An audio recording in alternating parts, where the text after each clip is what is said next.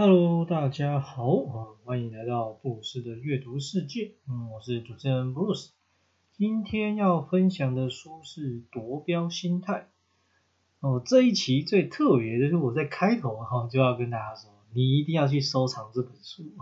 因为实在是太好看了，而且里面的这个内容很多东西可以让人家练习。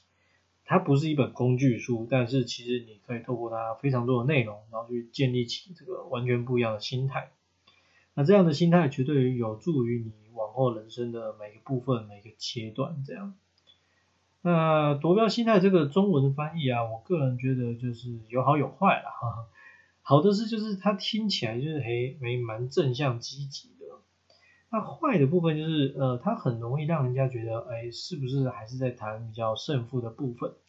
因为夺标嘛，听起来就是你好像去 赢得些什么。所以它英文书名是 Sustain You Again， 就是说它其实是在谈一本维持的书，你要如何让你自己维持在好的状态，高涨的状态。那这里面的做法跟学问而你要去争取胜利，我觉得还是有差别的。那所以这本书适合什么样的人阅读呢？我觉得是那种你觉得想要持续追求成长的人是非常适合的。因为很多时候你到了那个巅峰时这时刻，你要怎么样的维持，或甚至还要可以继续的往上爬，这反而是一个更困难的地方。可是如果你是那种我觉得一生只求一次光荣时刻就好了，搞不好你看完这本书你也不一定有感这样。但我相信很多人应该还是希望自己可以过得更好，所以应该还是适合大部分的人吧。就开始今天的分享咯。在这本书里面不管是什么样的角色什么样的职位或是带领哪一种层级的人们我觉得可以被作者写在里面的都有一个很大的共通点，就他们都最在意的也是唯一在意的就是你要如何保持你很好的状态，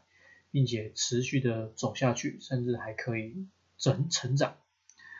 有可能这个人他已经在这个项目的最高层级待了很多年，也有可能他度过了好几年是那种没有薪水的时光这样。可是他们都是在他们的核心价值都是为了追求卓越，对。但这不是说人类就必须要这样才要好好的活着啦，而是说如果你希望自己可以维持在很好的状态，其实绝对是有方法的，就可以去透过一些调整然后改变思维，对。而在这些背后最重要的部分就是你有没有这样的想法在里面。所以在第一个推荐序他就写到了让高绩效成为常态的关键心态。这也是就是我就跟大家在分享的嘛，对吧？不过说起来其实我更喜欢在这本书里面提到关于取舍的部分，就整本书我最喜欢是这个阶段这样。那可能刚好我最近因为我最近时间变得比较琐碎一点，所以如果我要保持我跟原本一样的状态，甚至还要突破，其实我必须就在生命中很多部分开始做一些取舍，放掉一些就是我原本还很在意甚至觉得重要的事情。但其实事后证明就是我放掉那些东西其实对我来说根本就不会造成什么影响，而且放掉之后其实影响还变成是好的，因为你就简单说你不会产生那种没必要的负面情绪，这个是非常重要的。所以因为我们切断情绪的能力不是那么好的话，那我觉得最简单的就是你就让自己减少产生那个负面情绪。运动是一个人的基本状态，呈现出你在压力时刻的表现，在逆境中控制你的情绪，与他人沟通，以达成集体目标，以及在其他人不遵守纪律的时候保持纪律。这是作者的开场白，我觉得很好。为什么？因为其实记忆以外很多时候的差别就是你的自律的维持状态这样。有没有可能那种很自律的人他表现不好？我觉得如果有你告诉我，我可以猜测一下，应该有很大的几率只是纯粹他的方向错了。例如他严格要求我每天只睡4个小时，或是严格的摄取一天只能吃到1000大卡的热量这样 OK， 但是我相信大部分的自律肯定就是为了让一个人变得更好嘛。那你说刚刚那两个东西举例来说不是要让一个人变得更好吗？是，但是你有可能会在说例如我好像看似多了很多时间，但其实有很多东西你反而被消磨掉了这样 OK， 所以你要让一个人变得更好，然后维持你想要做的事情，对，这些如果你都还不知道你要怎么做啊，还没有准备好，那我觉得你就从自律开始，因为其实光是自律就会让你发现有很多事情你要去处理跟面对，那这些事情如果你都已经做得很好，其实剩下的东西不会太难。那在这本书里面我先快速的讲一下，作者直接就把内容分成3章，这3章就是如果你有听我在说目标设定的话，其实就是我们常常讲的3个东西，短期目标、中期目标、长期目标。那每个东西都很重要，是因为你不太可能只有一个短期目标你就结束了，或者是说那种可以让你很想投入的项目，其实它绝对不是短期目标就可以达成的。我在这本书里面的第一个章节 OK， 我觉得你读到就非常值得了。他说压力是一种反应，也就是说其实你会不会有压力是你对它的态度是怎么样。我书里面举例说你在上班通勤的时候你遇到了塞车，那一样都是有一个会要开，如果你今天的心态是选择坦然面对这件事情，或者是想着是说迟到我就10点了，对，这个面对同一事件但是因为不同的反应就会让人们产生不一样的状态，也就是前面那个可能他的压力值就很小，然后后者的压力值就会非常的高，会让你很紧张甚至焦躁。所以怎么样呢，就是我们可以从这时候就开始做练习你可以先去察觉一下你对于事件的反应如何，然后找出新的心态去面对它，看看你的压力能不能随之减少。因为压力一定是有的嘛，但是其实现在人普遍压力真的是好像都蛮大的，大到会影响睡眠、饮食的内容，然后荷尔蒙分泌，那更直接就是你的这个工作效率嘛。那我相信这个绝对是你个人或是公司都不乐见的，因为前面讲的那几项可能都是个人议题，可是如果今天这个议题变成团体的一部分，我觉得就不是开玩笑的。那我们要怎么处理或去调整思维呢？就老话一句4个字专注当下。这个其实不是很容易做到啦，尤其是你刚刚发生的事情，然后造成你自己甚至团队损失的事情，你说要忘记就忘记，叫放弃就放弃，有那么容易就不会让人家觉得辛苦了。可是如果你一直不能调整好的话，其实就算让你那个经历几百次，你还是会得到一样糟糕的结果。那这绝对不是我们想要看到的嘛，因为你真的失败太多了，你绝对会开始怀疑自己，就是我是不是应该要放弃才是对的选择。第二个在短期目标的学习是分配精力跟时间。一天只有24小时这句话大家真的听到烂了，但为什么你会一直听到呢？因为大部分人永远都会觉得我应该还是有一些宽裕的时间，有一些可以不朝向目标努力的时间这样。而事实上你会知道，当你想要达到更好的状态的时候，其实你是真的没有时间可以去做那些杂事。正事不一定是说那种很严肃的事，或是只能跟训练有关。但我们所谓的杂事就是说其他跟你的目标真是完全没有任何的关联，也就是说你每多花一点时间在杂事上，你就会比较慢，然后才有可能达到你的进度。所以在这个章节的内容我觉得其实没有太多的新意，但是它我觉得有很深刻的被提醒到，就不管你今天是你觉得我20岁我还有很多人的时间，或是我已经40-50岁了，我到底要怎样去安排，你都会体验到是好好的分配时间跟精力是必要的事情，也是唯一要做的事情。拳击场上通常会制胜的一拳不是最有力的一拳，而是让人最意外的一拳。我觉得这个观念蛮好的，他在说就是其实你不会被自己认知以外的事情给打倒。所以意味着是说，其实在比赛之前我们可以做的就是你要尽可能的把所有的东西都想过一遍，并且为此做好这个准备，因为你还是有可能会出现你没有想过的内容嘛，对吧？但是如果那个内容的发生几率被你调整到趋近于零，那么你应该要赢得比赛的机会就会非常的大。所以把它跟前面的内容加总起来，我们就可以知道，如果你要花时间去研究对方的状态，然后战术，然后当天会遇到的其他状况，然后你还要模拟啊，操作过很多很多次，你会发现时间真的是永远不够用的。我相信现在来说，就是现在已经蛮流行，我们直接就是用录影的方式去勤收，对吧？那就算有一份很完整的报告，那毕竟它只是数据嘛，所以你要看到对方的表现是什么呢？你就是要直接去看影片。那你看影片呢，你又不能说我就很像追剧一样，我开什么 1.25 倍速还是开2倍速去看，然后你也不能说我今天一边看着手机，然后一边干嘛干嘛，然后再一边看着影片，你不可能是一心多用心不在焉的乱看。所以你其实你要花费的精力啊，然后思考用的脑力是很惊人的。那在做完这些东西之后呢，其实你本身身体上还是有一些放松要去做，然后你的睡眠的时间跟品质等等。所以如果你真的还有时间可以去玩的，你相信我，一定是你前面那些的状态一定有东西没有做好做满。那么这时候你要真的是被意外打倒，就几率会提升很多。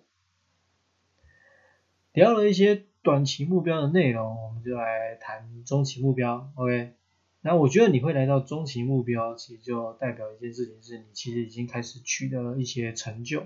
而且是还不错的成就。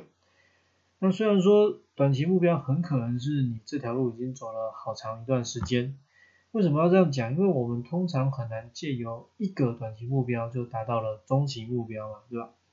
所以如果是这样的假设的话，你应该是连续完成了好几个短期目标，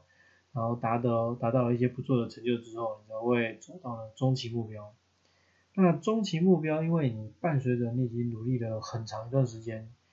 那就很可能来到我们在运动心理常常会提到的所谓的停滞期，也就是说你的运动表现卡关了。那有没有什么样的思维可以做法可以让你去做调整呢？我在这边我分成几个步骤来聊聊。首先是做出改变。这几个字在最近这段期间我其实非常喜欢。对，你把它拉长一点来说，就是他在说你不能期待你不做出任何的改变就可以得到不一样的结果。也就是说，如果你一直做着一样的练习，一样的准备，结果你就突然的开窍，然后有新的想法了，这个可能性是非常的低啊。对，这个东西跟你说我很专心在一件事情上，其实是完全不同的概念这样。那因为你已经陷入了停滞期的困扰了，所以其实你真的一定要做出改变才行，而不是说我要在固定的形态里面，然后再去找出一些不一样等等的。第二个步骤就是把前面讲的这个分配精力跟时间，我觉得弄成一个进阶版的概念，就是说你不只是要把你的专注力集中而已，而且你要去割舍掉不需要的东西。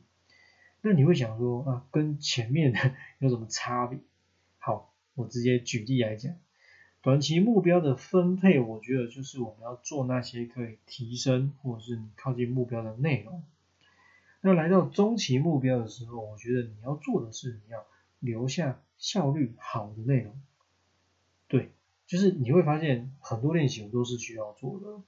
可是那种看起来好像缺一不可，好像就是一定要做的内容，其实有些时候你认真的思考，你会发现其实它的效能跟别人比起来是很差的。所以这时候你要做的是什么？你其实就是要放弃它，然后找到更好的替代习惯。时代在进步嘛，所以你一定要相信永远都可能出现比你之前会的东西更好的科学练习方式。那如果你不趁这个时候去调整改变，你到底要等到什么时候呢？第三步是这样的，我觉得你不要想的太复杂，一样我们回到目标设定这件事情，就是会让你停滞的原因其实很可能是你对于目标是不够明确，或者是你在设定上是出现一些状况。举例来说好了，如果你今天是一个篮球员，我当初在设定中期目标的时候，你就写上了全国冠军，那请问一下，在达到了全国冠军之后，你要何去何从？除非你决定说，拿到全国冠军之后，我要原地退休，不然这时候你改目标也来不及啦，是吧？所以你要做的就是你要重新去设定你的目标，然后去找出新的可能性。可是呢，就是一个人的力量肯定是有限的嘛，所以在书里面作者就提到，很多选手会让自己去尽量落入连环境我都是可以掌控的情况。可是说真的我觉得这是很少数的选手才可以做到的。对，绝大多数的人其实你能做到的就是你其实需要找团队，然后去跟别人聊聊，去请教别人，然后让自己跳出舒适圈。所以这时候我觉得我们把分配时间跟精力再一次的提高层级。前面如果我们在谈的都是比较偏事情啊、物品，那我们接下来在这边谈的分配精力，其实谈的就是人，人跟人之间的关系其实就会产生很多难以言喻的魔力，会有好事发生，也会有不好的事情发生。那么其实很多人希望呢，应该是发生好事，对不对？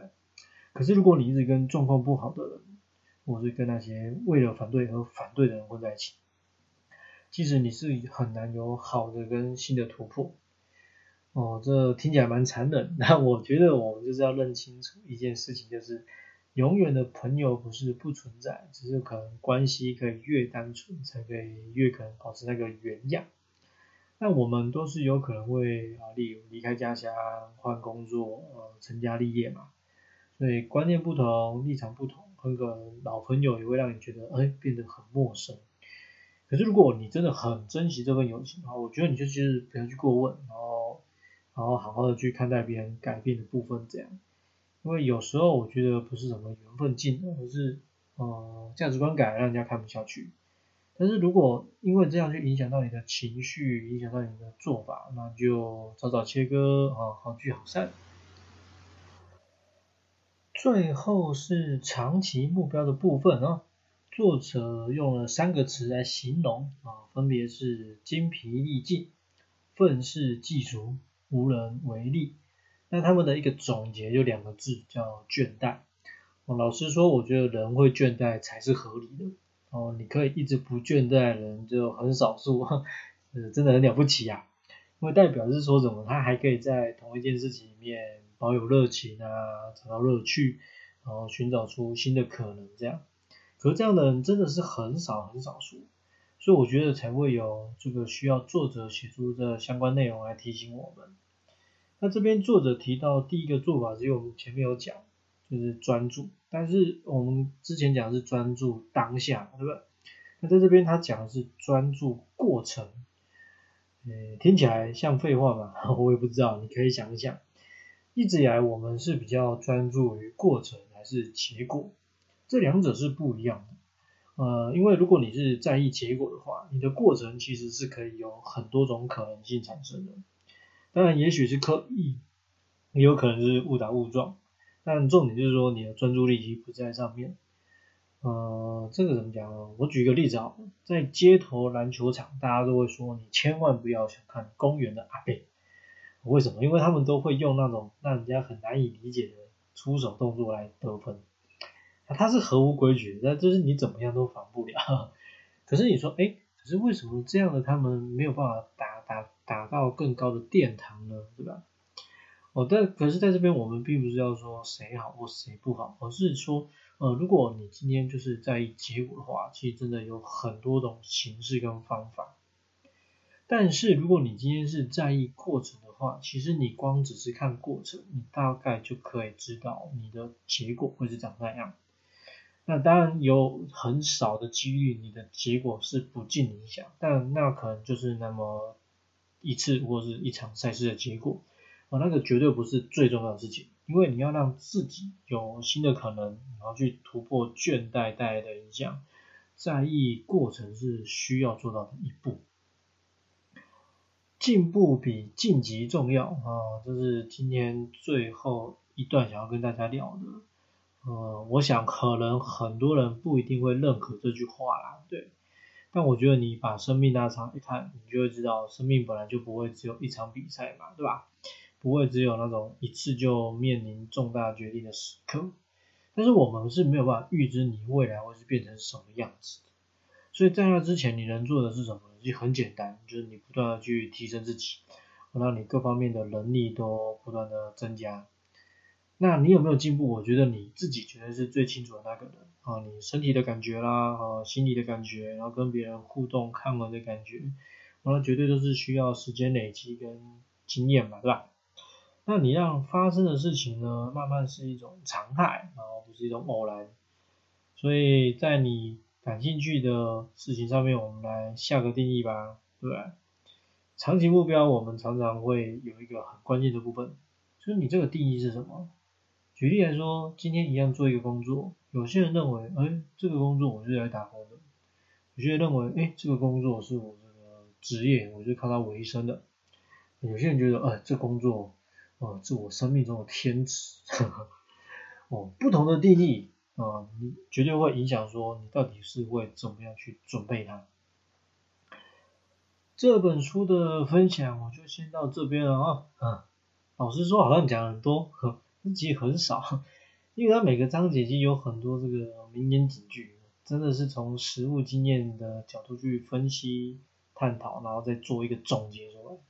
所以我觉得就算你不是这个运动员角色，其实真的很适合其他的职业类别，真的是一般人阅读，什么学生、上班族、家管，其实我觉得 OK 的。那阅读完这本书，其实